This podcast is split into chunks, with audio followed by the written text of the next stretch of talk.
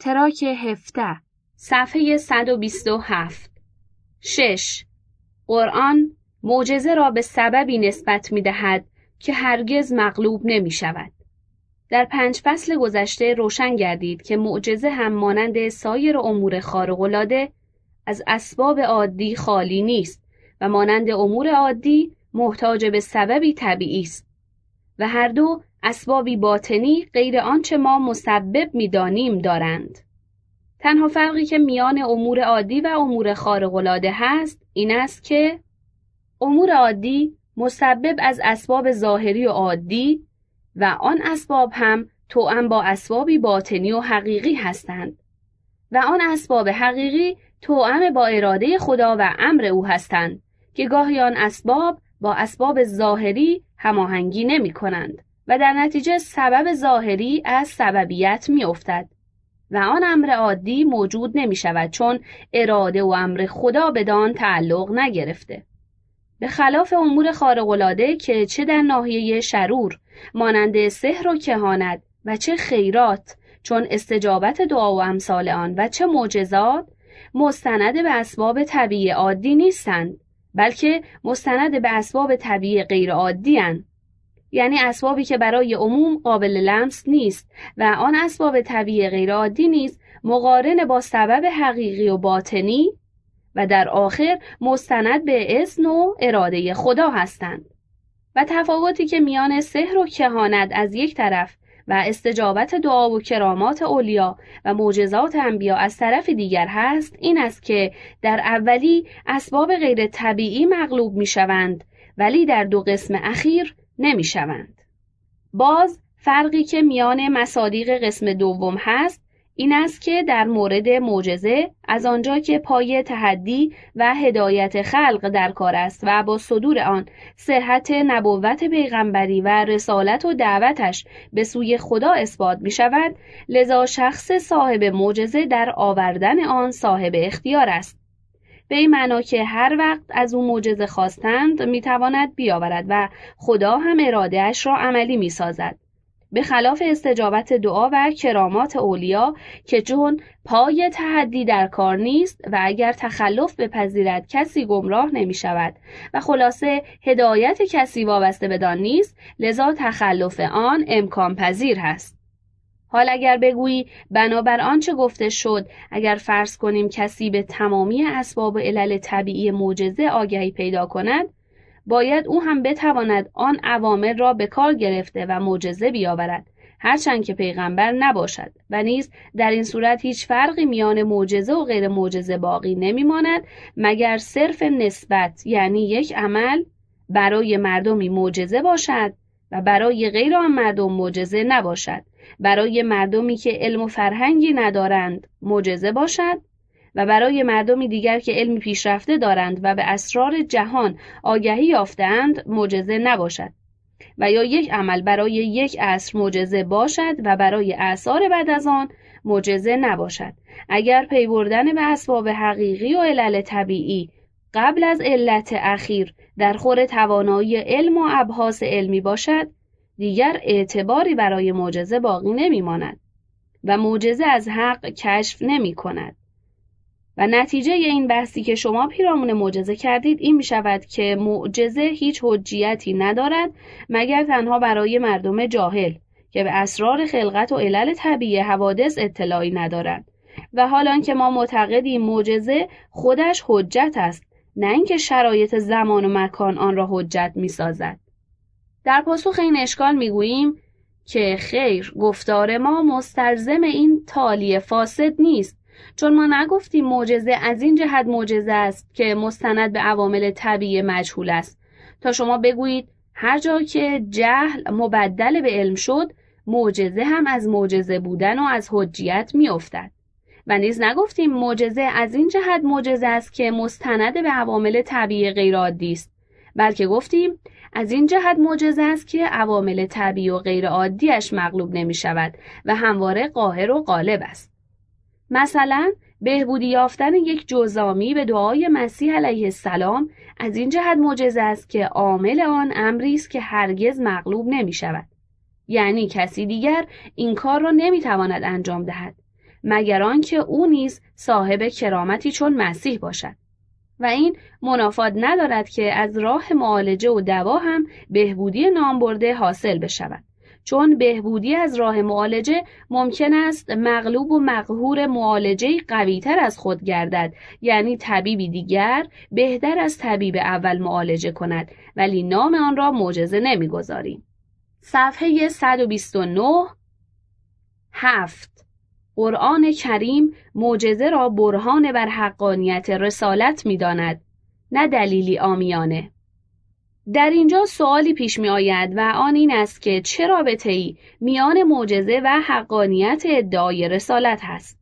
با اینکه عقل آدمی هیچ تلازمی میان آن دو نمی بیند و نمی‌گوید اگر مدعی رسالت راست بگوید باید کارهای خارق‌العاده انجام دهد وگرنه معارفی را که آورده همه باطل است.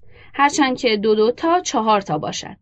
و از ظاهر قرآن کریم هم برمیآید که نمی‌خواهد چنین ملازمه ای را اثبات کند چون هر جا سخن از داستانهای جمعی از انبیا چون هود، صالح، موسی، عیسی و محمد علیهم السلام به میان آورده معجزاتشان را هم ذکر می کند که بعد از انتشار دعوت مردم از ایشان معجزه و آیتی خواستند تا بر حقیقت دعوتشان دلالت کند. و ایشان هم همان چرا خواسته بودند آوردند. و ای بسا در اول بعثت و قبل از درخواست مردم معجزاتی را دارا می شدند همچنان که خدای تعالی به نقل قرآن کریم در شبی که موسی را به رسالت برمیگزیند معجزه عصا و ید بیزا را به او و هارون داد. اذهب انت و اخوک به آیاتی ولا تنیا فی ذکری تو و برادرت معجزات مرا بردار و برو. در یاد من سستی مکنید. سوره تاها آیه چهل و دو. و از عیسی علیه السلام نقل کند که فرمود و رسولا الی بنی اسرائیل انی قد جئتکم آیت من ربکم انی اخلق لکم من التین هیئت الطیر. فانفخ فی فیکون طیرا باذن الله و ابرئ الاکمه والابرس و احی الموتى باذن الله و انبئکم بما تأکلون و ما تدخرون فی بیوتکم ان فی ذلک لآیة لکم ان کنتم مؤمنین و فرستاده به سوی بنی اسرائیل گسیل داشتم. که می گفت؟ من آیتی از ناحیه پروردگارتان آورده ام من برای شما از گل مجسمه مرغی می سازم بعد در آن میدمم ناگهان به ازن خدا مرغ زنده می شود و کور مادرزاد و جزامی را شفا می دهم و مردگان را به ازن خدا زنده می کنم و به شما خبر می دهم که امروز چه خورده اید و در خانه چه ذخیره ها دارید. همه اینها آیت است برای شما اگر که ایمان بیاورید. سوره آل امران آیه چهل و نو و همچنین قبل از انتشار دعوت اسلام قرآن را به عنوان معجزه به وی دادند. با اینکه همانطور که در اشکال گفتیم هیچ تلازمی میان حق بودن معارفی که انبیا و رسول درباره مبدا و معاد آوردند و میان آوردن معجزه نیست. علاوه بر نبودن ملازمه اشکال دیگر این که اصلا معارفی که انبیا آوردند تمام بر طبق برهانهایی روشن و واضح است. و این براهین هر عالم و بسیری را از معجزه بینیاز می کند و به همین جهت بعضی گفتند اصلا معجزه برای قانع کردن عوام الناس است چون عقلشان قاصر است از اینکه حقایق و معارف عقلی را درک کنند. به خلاف خاصه مردم که در پذیرفتن معارف آسمانی هیچ احتیاجی به معجزه ندارند. جواب از این اشکال این است که انبیا و رسول هیچ یک هیچ معجزه‌ای را برای اثبات معارف خود نیاوردند و نمی‌خواستند با آوردن معجزه مسئله توحید و معاد را که عقل خودش بر آنها حکم می کند اثبات کنند و در اثبات آنها به حجت عقل اکتفا کردند و مردم را از طریق نظر و استدلال هوشیار ساختند. همچنان که قرآن کریم در استدلال بر توحید میفرماید قالت رسلهم اف الله شک فاطر السماوات والارض رسولان ایشان به ایشان می‌گفتند آیا در وجود خدا پدیدارنده آسمان ها و زمین شکی هست؟ سوره ابراهیم آیه ده و در احتجاج بر مسئله معاد می‌فرماید و ما خلقنا السماء والارض وما بینهما باطلا ذلك الظن الذين كفروا فویل للذین كفروا من النار ام نجعل الذین آمنوا وعملوا الصالحات كالمفسدین فی الارض ام نجعل المتقین کالفجار ما آسمان و زمین و آنچه بین آن دوست به باطل نیافریدیم این پندار کسانی است که کافر شدند. پس وای بر کسانی که کفر ورزیدند. از آتش آیا ما با آنان که ایمان آورده و عمل صالح کردند چون مفسدان در زمین معامله می کنیم و یا متقین و فجار را به یک چوب میرانیم؟ سوره ساد آیه 28 نه اینکه برای اثبات این معارف متوسل به معجزه شده باشند. بلکه معجزه را از این بابت آوردند که مردم از ایشان درخواست آن را کردند تا به حقانیت دعویشان پی ببرند. و حق چنین درخواستی هم داشتند.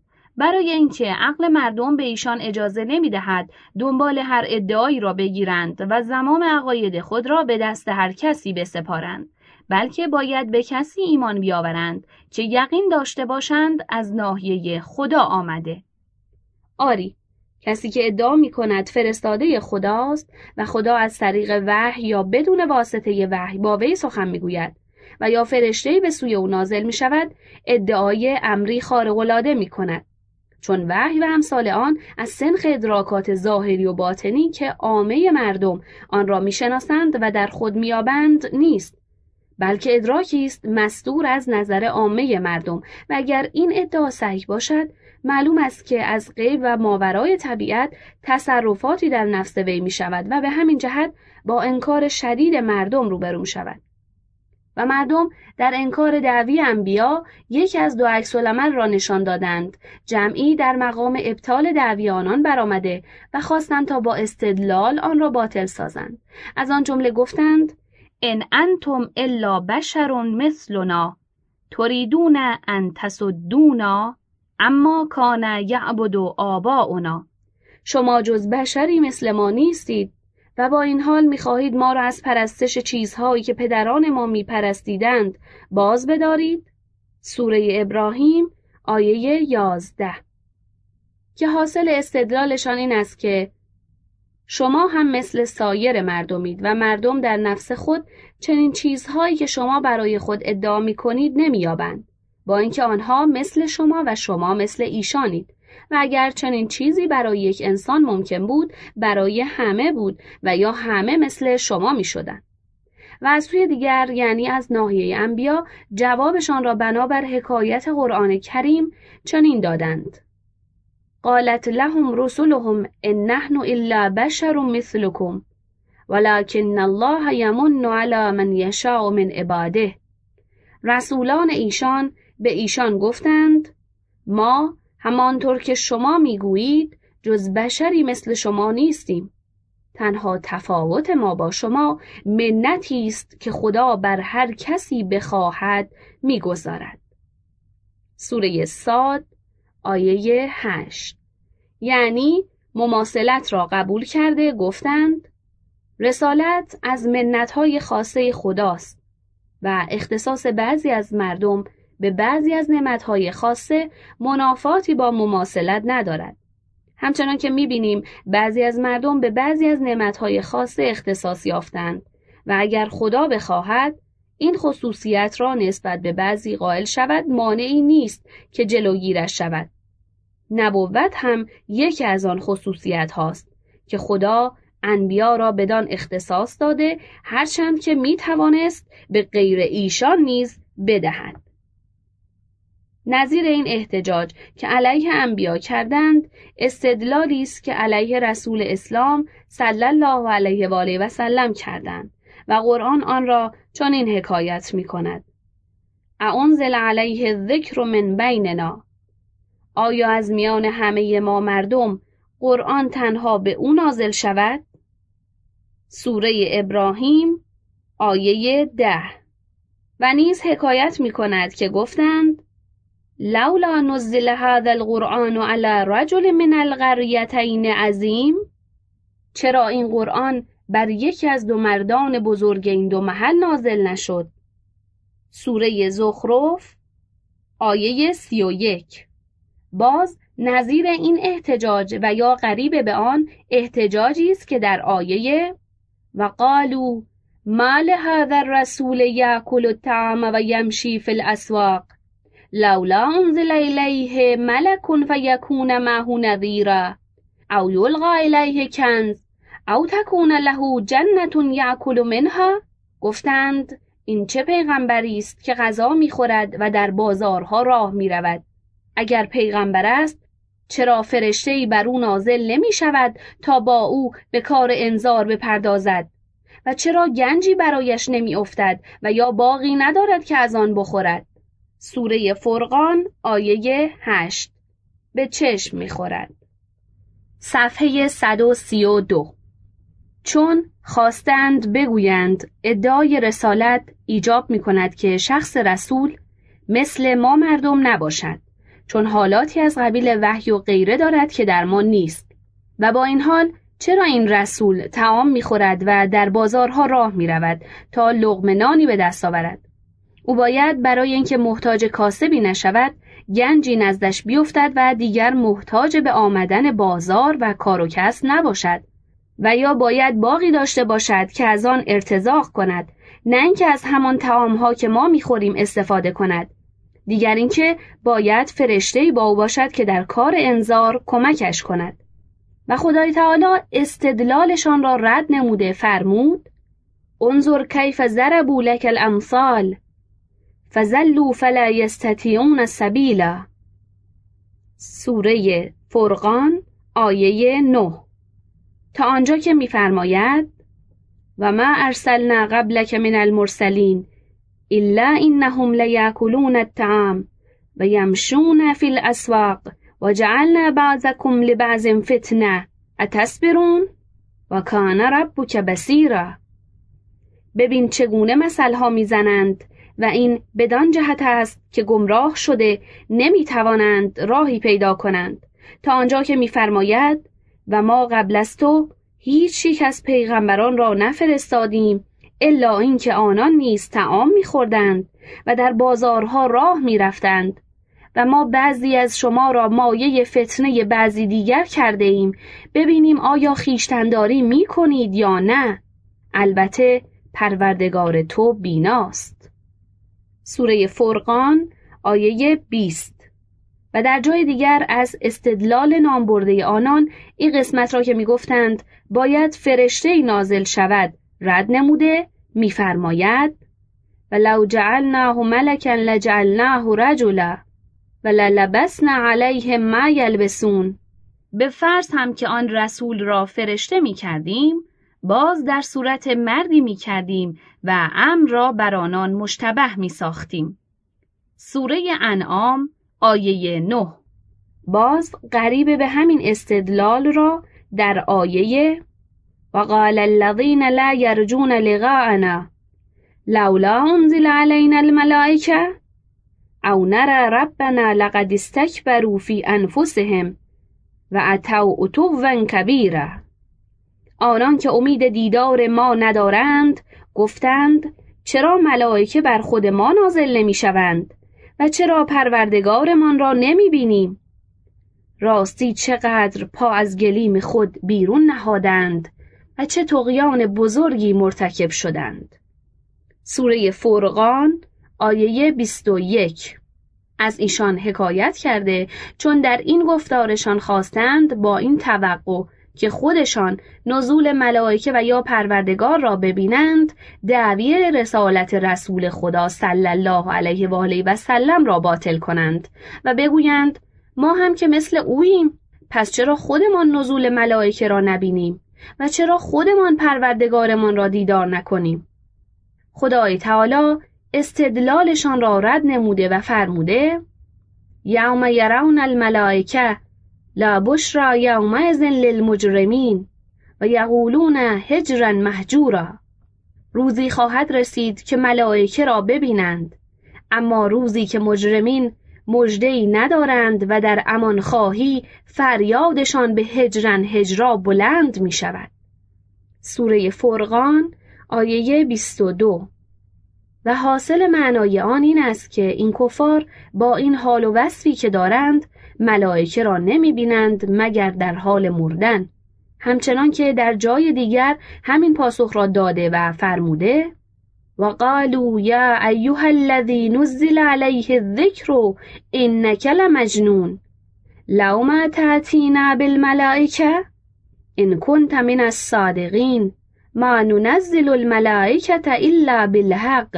و ما کانوا اذا منذرین گفتند ای کسی که ذکر بر او نازل شده تو دیوانه ای.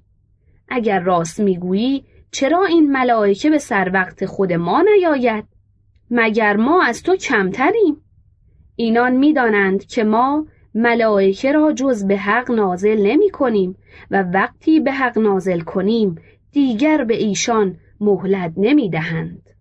سوره هجر آیه هشت این چند آیه اخیر علاوه بر وجه استدلال نکته اضافی دارد و آن این است که اعتراف به راستگویی رسول خدا صلی الله علیه و آله و سلم کرده اند. چیزی که هست می‌گویند خود او نمی‌داند آنچه که می‌گوید اما وحی آسمانی نیست بلکه هزیانهایی است که بیماری جنون در او پدید آورده همچنان که در جای دیگر از ایشان حکایت می کند که گفتند مجنون و از دوجر اجنه او را آزار می دهند. سوره قمر آیه 9